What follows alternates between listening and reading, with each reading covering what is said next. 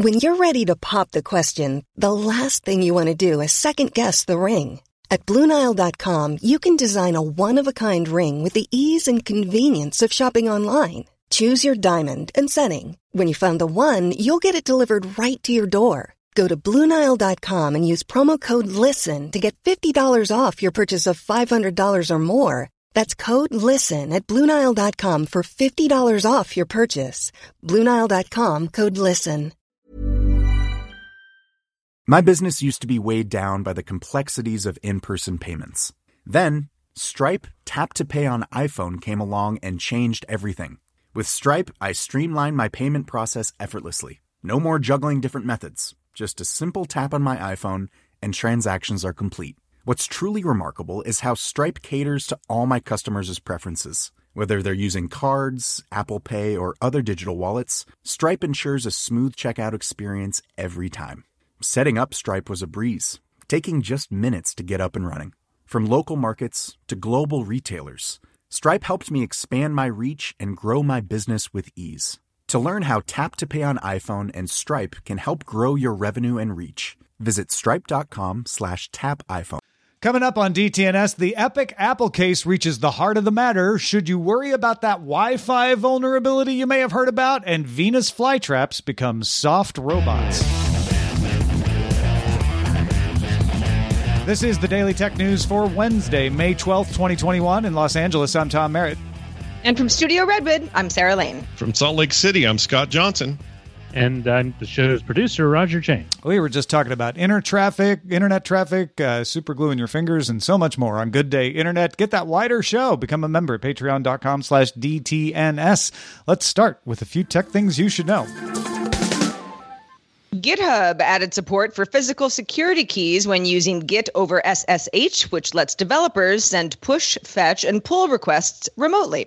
GitHub previously allowed passwords, personal access tokens, or an SSH key to access Git, o- Git over SSH, but does plan to remove support for passwords later this year, citing their consistent source of account security challenges. Speaking of standards and connectivity, the Connectivity Standards Alliance, made up of hundreds of device manufacturers, including Apple, Amazon, Google, and Samsung, announced the Open Smart Home Standard Project Connected Home over IP, or CHIP, has been rebranded. So if you heard about chip. It's now called matter devices with matter m-a-t-t-e-r branding uh, to go on sale by late 2021 i kind of liked chip better but okay Hmm.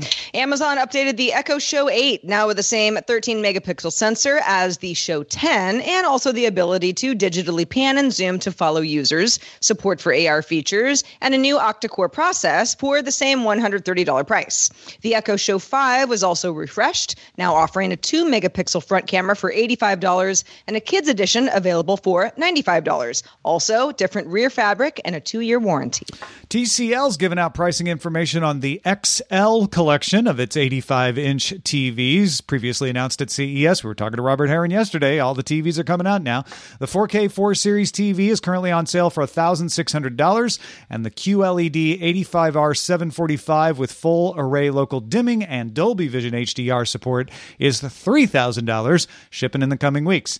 TCL also announced it will launch an 8K mini LED 85 inch TV later this year. They didn't give exact pricing or availability on that yet. In a blog post published Wednesday, security researcher Fabian Braunlein demonstrated how Apple's Find My network can be exploited to become a data transfer mechanism.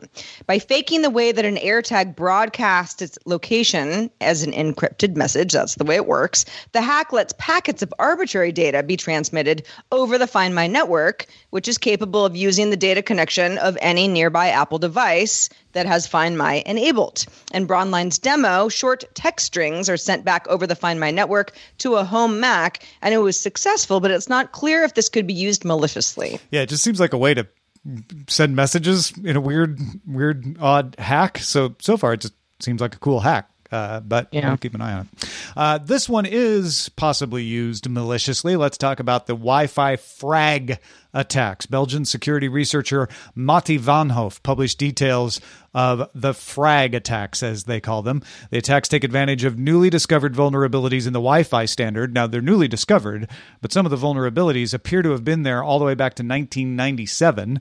Uh, there's also some common programming mistakes that Vanhoef discovered in Wi Fi products that can be taken advantage of. The vulnerabilities could be used to inject plain text frames or malicious code into a protected Wi Fi network, so you've got it encrypted, but this is a way to sneak in. An attacker, however, must be within radio range of the network so they can connect. The user must have some fairly uncommon network settings, so most people wouldn't be vulnerable if they have the standard settings. And the user also has to be tricked into interacting with the attack. It requires you to fool the user. Vanhoef disclosed the bugs to the Wi Fi Alliance about nine months ago. Microsoft has addressed three of the 12 in Windows in the March 9th patch. Uh, a patch for the Linux kernel is in the release system, working its way through, and multiple router makers are developing patches as well. The Wi Fi Alliance said there's no evidence these vulnerabilities have ever been used, and the bugs can be avoided by following recommended security practices. Keep yourself from being tricked, for instance, uh, not using those network settings, for instance, as well as, quote, through routine device updates that enable detection of suspect transmissions. So there's a way to like catch them uh, if, if they're happening through through some updates. So, yes, patch, but no, don't freak out uh, because you're probably not vulnerable to this. So one of the first things I thought was the headline itself is one of those that seems like it'd be fun to freak out about something as old as 97 or issues going back to 97 uh, just makes for a fun conversation. But if anything, I'm glad to hear that something was at least so obscure or hard to find that it took this long for it to be detected. And now it's being fixed and talked about, and people are updating. And I don't know. It's mostly a feel good story for me uh, in, in the in the security news. I, I, I kind of like this one. Yeah, dating back to 1997. I mean, even saying Vanhoef disclosed the bug to the Wi-Fi Alliance nine months ago, you go, okay, well, that was some time ago. We're just now hearing about it. But the fact that Wi-Fi standards constantly being upgraded over the years, uh, updated and upgraded, and and yet there are still vulnerabilities that have been there all along. Uh, yeah. It mm-hmm. just took you know either not that nobody else has ever known about them before, but uh, but surprisingly.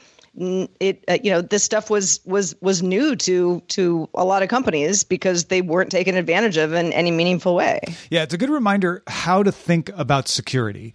Uh, security is a constant defense, uh, trying to minimize your risk as close to zero as possible, but you never get to zero. Uh, it's it's always a race, and when there is a vulnerability, it's tempting to think like, well, somebody should have caught that. But vulnerabilities are discovered by people trying to figure out how to break something and you don't know they're going to exist until somebody's tried hard enough and been ingenious enough to figure it out. This this vulnerability could have been discovered in 1997 but the, i think the key point is no one ever did until Van Vanhoef did. Uh, and so mm-hmm. it wasn't likely to be used. It's also uh, really difficult to implement uh, and and all of that. But this is a great story because it shows that like even something this obscure and hard to figure out is getting discovered by someone who wants to protect us before somebody yeah. who could have misused it. Yeah, what blows me here, away here. is my daughter was born that year, and we still haven't found the proper patch for her. So wish us luck, everybody. Just kidding, she's great. that sounds worse than I meant it. She's yeah. wonderful. All right, yeah, moving man. on. Uh, hey, YouTube plans to launch a 100 million with an M fund to pay popular creators on its recently launched Shorts platform. This is sort of their TikTok slash uh, Reels competitor. In the coming months, with plans to fund uh, content through 2022, YouTube will reach out to creators who receive the most engagement and views to offer this funding. Uh, they do not need to be part of the YouTube Partners Pram as its uh, program as it's currently constituted. YouTube did not detail the amounts or the metrics or any of that. Uh, Snap and TikTok also have programs to pay creators to create content on their platforms. And on Alphabet's latest earnings call, uh, CEO Sundar Pichai said Shorts received 6.5 billion daily views globally, which is a lot, but it's also YouTube, and I don't think that's as much as they want yet. But this is a way to do it. To start paying out those top creators. I have a big question about this though. If you are a top creator of short form TikTok style content, uh, chances are you're already doing that at TikTok. You're already doing that on Reels over on Instagram or anywhere else, Snap for that matter.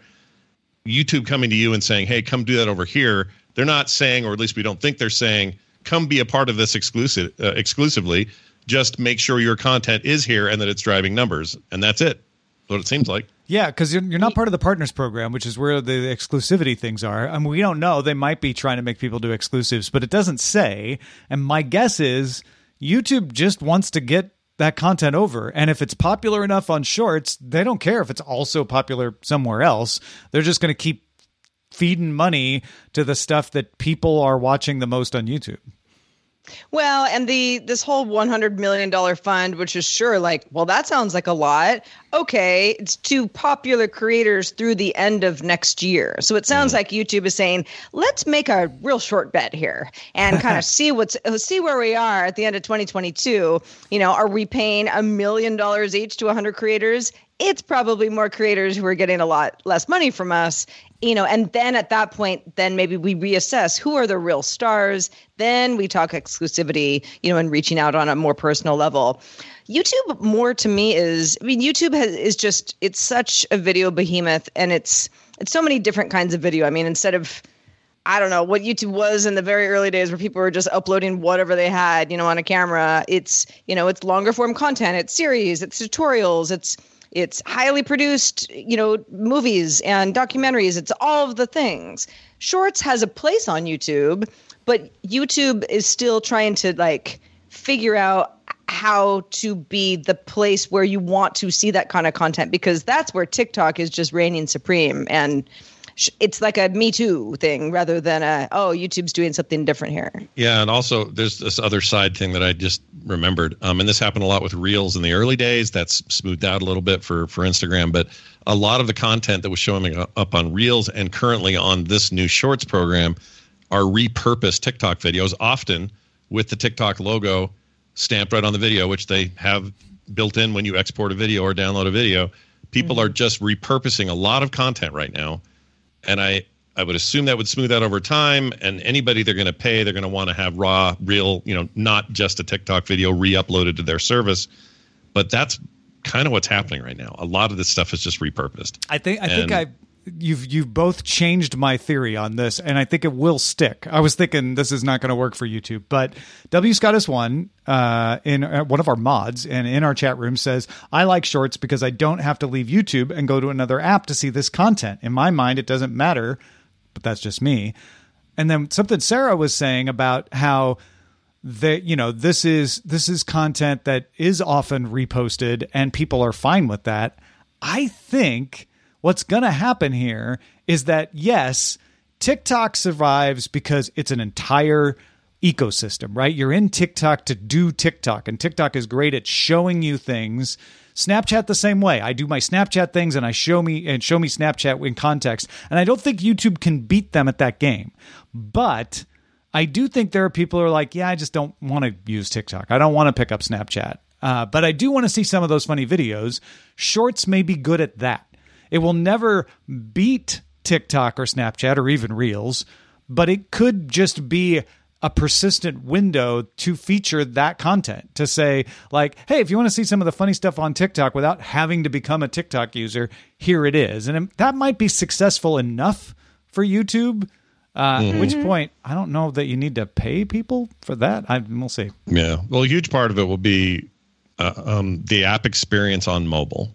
Um, because part of the reason TikTok is uh, outside the algorithm is a, is the app to beat at the moment is it's just flick flick flick bim bam boom follow yeah. don't follow whatever. And in YouTube and Instagram for that matter you've got this issue of like all right where's the button for the the reels and where's the rest of it? And they try to center it so that's cool.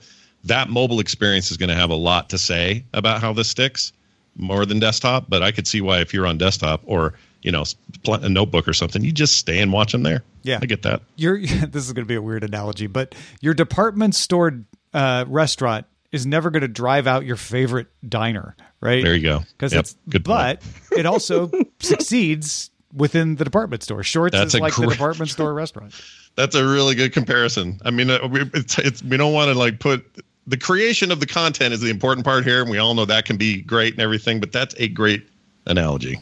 Very nice All right. Xiaomi and the U.S. Defense Department reached an agreement to remove Xiaomi from a list of firms barred from U.S. investment. The Defense Department put Xiaomi on the list back in November, identifying it as a communist Chinese military company.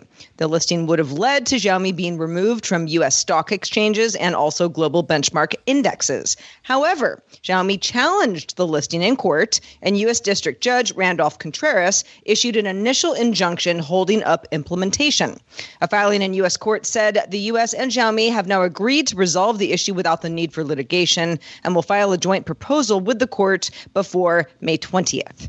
Earlier this week, the U.S. extended a 2019 executive order barring use of Huawei's networking equipment by U.S. companies. So, Xiaomi, Huawei, two different stories for sure. Also, Wednesday, the U.S. Senate's Commerce Committee will vote whether to send a bipartisan bill targeting Chinese tech to the floor. It would spend $100 billion on domestic research and development at U.S. colleges, universities, and regional tech hubs and increase sanctions on China.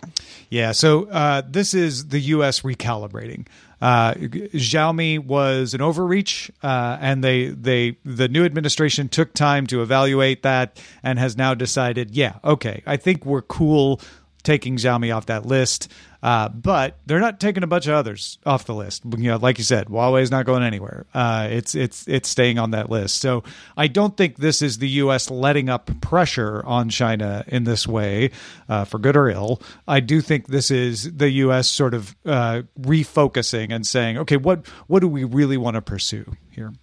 Well, yeah, but also, I mean, I this is going to be misconstrued misconstrued as somehow a political approval, but I like the idea that not all these companies are the same. Why would they be? It's it's easy to say, well, you know, one Chinese company in tech is like all Chinese companies. Well, yeah, even the previous administration did not ban every single Chinese company. Exactly. exactly. Right. Yeah, that kind of basis. Yeah, exactly. Discriminating, uh, you know, based on whatever the real reasons are, seems like the right way to do it. So, good on them, and maybe the others will see the light of day. I don't know. Maybe not. Some of them are yeah. kind of egregious. It'll be hard to, but and the, yeah. and the other side of this, if you were an investor in Xiaomi or a customer of Xiaomi and you were worried because you were worried about, you know, this entity list not making it through court or, or whatever, uh, that goes away. There's, there's now probably not going to be a court case. We'll find out for sure May 20th when the settlement is put before the judge, but it sounds like they're going to resolve that.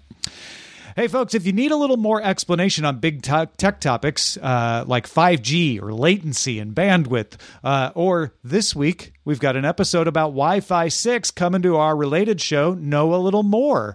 Uh, if you'd like to know a little more about Wi Fi 6 and a bunch of other things, go subscribe at knowalittlemore.com. Many of us have those stubborn pounds that seem impossible to lose, no matter how good we eat or how hard we work out. My solution is PlushCare. PlushCare is a leading telehealth provider with doctors who are there for you day and night to partner with you in your weight loss journey. They can prescribe FDA-approved weight loss medications like Wegovy and Zepbound for those who qualify. Plus, they accept most insurance plans. To get started, visit plushcare.com slash weight loss. That's plushcare.com slash weight loss. The Claude 3 model family from Anthropic is your one-stop shop for enterprise AI. With models at every point on the price-performance curve, you no longer have to make trade-offs between intelligence, speed, and cost. Claude 3 Opus sets new industry benchmarks for intelligence. Sonnet strikes the perfect balance between skills and speed, and Haiku is the fastest and lowest cost model in the market, perfectly designed for high volume, high speed use cases. Join the thousands of enterprises who trust Anthropic to keep them at the frontier. Visit anthropic.com slash Claude today. My business used to be weighed down by the complexities of in person payments. Then, Stripe Tap to Pay on iPhone came along and changed everything. With Stripe, I streamline my payment process effortlessly. No more juggling different methods. Just a simple tap on my iPhone, and transactions are complete. What's truly remarkable is how Stripe caters to all my customers' preferences. Whether they're using cards, Apple Pay, or other digital wallets, Stripe ensures a smooth checkout experience every time. Setting up Stripe was a breeze, taking just minutes to get up and running. From local markets to global retailers, Stripe helped me expand my reach and grow my business with ease. To learn how Tap to Pay on iPhone and Stripe can help grow your revenue and reach, Visit stripe.com slash tap iPhone. Let's check in on the Epic versus Apple trial. For the past two days, Epic has been making their central case that Apple is a monopoly because it costs money and it's difficult to switch to another platform. Essentially, what Epic's trying to show is that lock in and a lack of substitutions, in other words, things that are easily swapped out, make Apple a monopoly. Epic also tried to argue that Apple has an aftermarket monopoly in in app payments. Epic's expert witness was the chairman of the Global Economics Group, David Evans. There's a good breakdown of his testimony on protocol from Ben Brody if you want more on that. Here's essentially what Evans argued, though Apple is a monopoly over the market of getting apps to iOS users. That's what Epic is trying to get convince the judge. Yes, it is a monopoly because iOS users are locked in. It's a separate market from Android because of the difficulty and the cost of switching phones. Evans showed data that when Fortnite was removed from the iOS App Store, playing time on iOS went down 56 minutes per week, but only rose 9 minutes per week on other platforms. He says this indicates people found it too hard to switch to another platform. Evans also tried to make an argument for an aftermarket monopoly on in app payments. That argument relies on a Supreme Court decision that found Kodak was acting as a monopoly in the aftermarket by refusing to sell parts directly to independent service organizations. That decision is generally construed very narrowly and awfully often involves changes of policy. We're not talking about any changes of policy. It's not like Apple gets you it as a customer and then ups the price of the App Store. Uh, so Epic is trying to define iOS users as a market because it's hard for them to switch, and therefore Apple is monopolizing the distribution of apps to them, and then also making an even harder market that its aftermarket policy is limited to in-app payments and and is a monopoly itself. In cross-examination, Apple got Evans to admit that Apple does not have a monopoly in the phone business because it only has 47% of the US market share. Apple also challenged Evans' assertion that buying a game on a non iPhone platform is not a substitution for buying it on the iPhone. They're like, if you get Fortnite on Android, that's a substitution, right? Apple mm-hmm. argues that players often play games on multiple platforms. They're not locked into playing just on iOS, and people do that. iOS is just one of the ways you can play Fortnite. Apple also argued there is robust competition in games outside of iOS. Judge Gonzalez Rogers, though, is where this all comes down to. Remember, this is a bench trial, so you got to convince the judge. Judge Gonzalez Rogers challenged Evans on treating in app purchases as a separate aftermarket from app distribution. Again, that's construed very narrowly, so it didn't sound like that was convincing her. The judge pointed out that Fortnite's in game currency could be bought on the web and used in the iOS app. She's like, How is that a, a monopoly if you can just go to your browser and buy it. However, she did indicate she may have issue with Apple prohibiting developers from telling users they could go to the web to get them. So that's something to watch. She may, depending on how she writes the decision, uh, she might, you know, wrap Apple on, on the knuckles for prohibiting you from even telling you to go there. Uh, this this is where we're at. This is the state of the Apple Epic. Uh, you know, we've got we've got more witnesses. This is going to last into next week, but that's where we are so far with that argument the big uh, the big thing that we uh, didn't get to here is uh, the conversation they're having about other consoles and the argument that Apple is making that how is this any different than consoles, PlayStation, Xbox, and anyone else, where you have a relatively closed system and it's not easy to switch to somebody else, and that's true in all the same ways. Uh, at least that's Apple's argument, and I think I agree with it. It's getting really interesting. Like people really want to laugh and scoff at this trial and laugh that they have to talk about individual gamey things and that banana stupid banana costume came up in arguments and all this stuff. It's all kind of a riot but at the end of the day it's there's really interesting precedent stuff being talked about. And i think if you look at it from the broad sense and uh, really pay attention to what's going on it's fascinating. And i'm no lawyer but i am enjoying this back and forth. And i hope others are. Yeah. It's it's all going to come down whether the judge thinks yeah, it costs a lot of money to, to get a new phone, and it's a pain to move all your data over, uh, and all your apps may not be there. Yeah, that that's enough lock in. Or if the judge says, well, you know, it, it may not be super easy, but you can do it, and therefore yeah. right. you're not locked in. Fascinating. Yeah. Um, let's jump over to the UK. They introduced an online safety bill, which would place a duty of care on social media companies to quickly remove illegal content and some abuse that is not criminal Sites must also limit the spread of terrorist material, suicide uh, content, and child sex, sexual abuse, and report such content to authorities. If a company does not meet its day, uh, duty of care, UK regulator Ofcom can fine companies up to 10% of turnover or 18 million pounds. Uh, let's see, order access to uh, sorry, order access to sites to be blocked and pursue criminal action against the senior managers involved. That one made a lot of eyebrows raise. The bill also requires companies to protect small, or excuse me, protect overall freedom of expression and reinstate unfairly removed material. It forbids discrimination against political viewpoints and prohibits the arbitrary removal of journalistic content.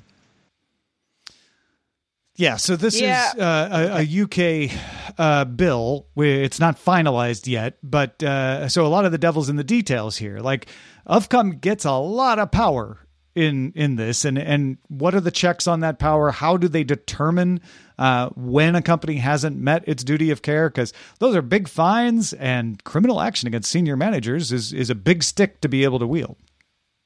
Yeah, I uh, should this go forward um, and get uh, defined a little bit. Uh, a little bit more, particularly when it comes to that senior management thing. My eyebrows were definitely raised, Scott, when I read that because I was, you know, you, you you see this all the time, not just in the UK, of course, but large companies who say, "All right, well, you know, we're trying really hard. Nobody, we don't want uh, terrorist material on our platform, but you know it's a game of whack a mole and who's at fault, and and this is a very much an ongoing discussion. And depending on who you talk to, the answer is different.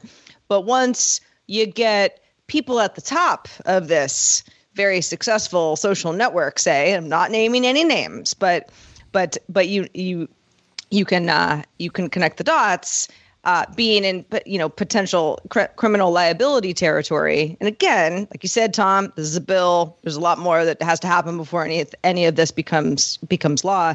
That is very interesting because it's it's less of a well, we're trying our best, and more of a oh no, we actually need to do things very differently. Yeah, I wonder if. Uh if they if at the end of the day this all comes down to uh, the winner being the companies who figured out the fastest way to get rid of stuff the UK won't don't doesn't want you to have on there. In other words, like speed is the kicker here. It's all about who can speed run this process and eliminate this particular content faster than the other guy because then there's your standard, right? And everyone else is going to have to to catch up to that, which is a weird standard. So I'm real torn on that, but I'm also kind of fascinated by that. Like whose tools are, are going to be better is kind of what's going to determine who's the most compliant. I, I'm really curious to see how they define certain elements like terrorist material.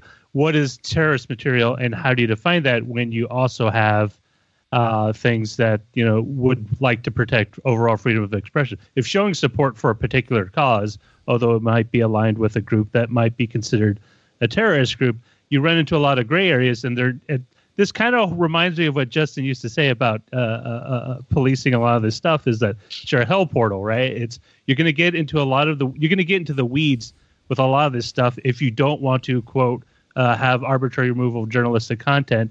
If someone says like to be a journalist, do you need to be accredited with an actual like newspaper or news organization, or can you just get by with being a blogger who reports on stuff they see? I I don't know. It feels feels like there needs to be, uh, I, as the process uh, goes on, it needs to be a little more defined with some of the. Well, it may uh, be defined. Have you read the yeah. bill? Because I haven't. So yeah. I, I, don't want to say it should be more defined if the bill actually has it defined. But uh, your your point is right. It, it, the devil is in the details of how it is defined.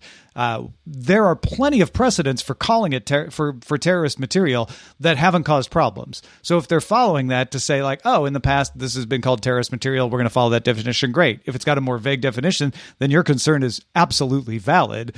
Uh, same with journalism. There there are some precedents for for how to define journalism. Are they following those? Uh, and even but but even then the duty of care definition is this is the really important one here. How do you, how do you define who has to meet it so that you're not keeping smaller businesses out because they can't afford to do it, uh, and and what is the definition of having responded quickly enough? Those those are the important questions to ask when you read that bill.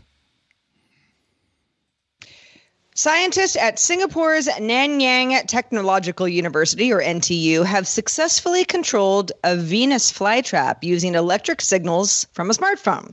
This could introduce a range of uses from robotics to employing the plants as environmental sensors.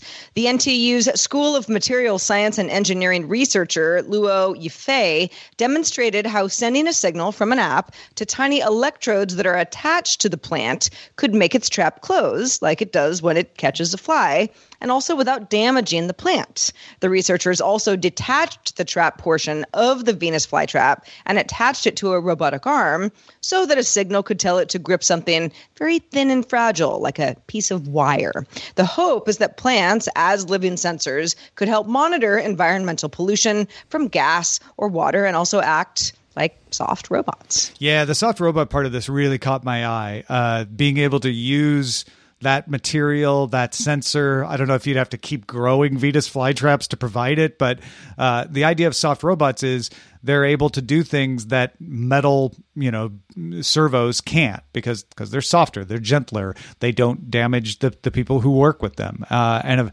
and a Venus flytrap being able to move threads that could provide a lot of, of sensitive, manipulative ability to robots that a lot of robots don't have right now. That's a massive, uh, a massive potential cool thing when it comes to prosthetics. For example, you know how much pressure somebody puts on a prosthetic arm and prosthetic fingers, having that gentler take rather than the big, like you said, servo, big awkward robot take that most of robotics seems to be stuck with right now. This is a much cooler, more granular approach to movement, and I hope it translates to some of that as well. That would be really cool. It could also be the beginning of uh, what's that musical? You know, where the Venus flytrap oh. eats people. I mean, uh, it's uh, yeah. St- Steve uh, Martin and Martin Short. I can't remember the Rick, name of the movie. Rick, Rick Moranis was in it. Or Rick, Rick Moranis. Little thank Shop you. of Horrors. Little Shop of Horrors. yeah, thank you. We got there. We got there. All right, let's check out the mailbag. Let's do it. We got a nice email from Scott who wrote in. It wasn't you, Scott Johnson. No, Different no, Scott. Yeah. Just in case you thought maybe you had amnesia. Different yeah. Scott. Scott says between the possibility of the next Apple Watch having a glucose monitor to the coverage of Bigfoot's connected insulin pens, y'all did a great job explaining and understanding them, especially understanding the lifting of the management burden with Bigfoot. That's a real tangible relief. Thank you so much, Scott. Scott goes on to say, come October, I'll have lived with type type 1 diabetes for 40 years. And in my time seeing T1D tech covered, rarely is it understood or explained well by those outside the community. Scott also says, as a side note, yes, Sarah's smart lights are still just as valid after the Bigfoot announcement as they were before. We can all get along, no problem. Yes, you, you were saying my lights don't seem that important in light of this, uh, but but uh, Scott says no, your your lights are still important. But thank you, Scott. And uh, a higher compliment I cannot imagine being paid uh, from someone within a community uh, saying that that you know because we work hard to try to get this stuff right to, to saying we did it this time. So thank you, Scott. I really appreciate that. Yeah, thank you so much. Uh, love the feedback. Love all of your feedback. You got questions, you got comments, you can send all of that to us. We read it all. We promise. Feedback at dailytechnewsshow.com. Also, shout out to patrons at our master and our grandmaster levels. Today they include Dustin Campbell, Alexander Nasev, and Johnny Hernandez. We'd also like to give a very special Wednesday thank you to Martin James, who's one of our top lifetime supporters for DTNS. Martin, you're the best. Thank you for all the years of support. Also, thanks to Scott Johnson for being with us today. Scott, what have you been up to since we saw you last? Well, busy trying to fulfill that Kickstarter you guys helped me get, and uh, big thanks to your audience once again. But um, to keep up with that and everything else I have going on right now, a great place to do it is the newsletter. Go follow me or go follow it and get signed up for it at frogpants.club. And uh, there's cool stuff every week. You get comics and art and shows and information and weird stuff about my own personal life uh, so go check it out. Feel free to reply to that stuff. Send me your emails back. Let me know what you think. Again, that is frogpants.club. And thanks for having me on as always. Of course. Speaking of being on, we're live Monday through Friday, 4.30 p.m. Eastern. That's 2030 UTC. Find out more at dailytechnewsshow.com slash live. And we'll be back here again doing it all tomorrow with Justin Robert Young. Talk to you then.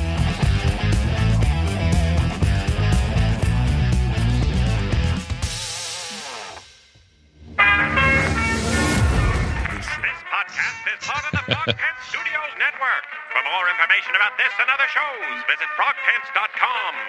Audio program so good, it's like you're there. Diamond Club hopes you have enjoyed this program.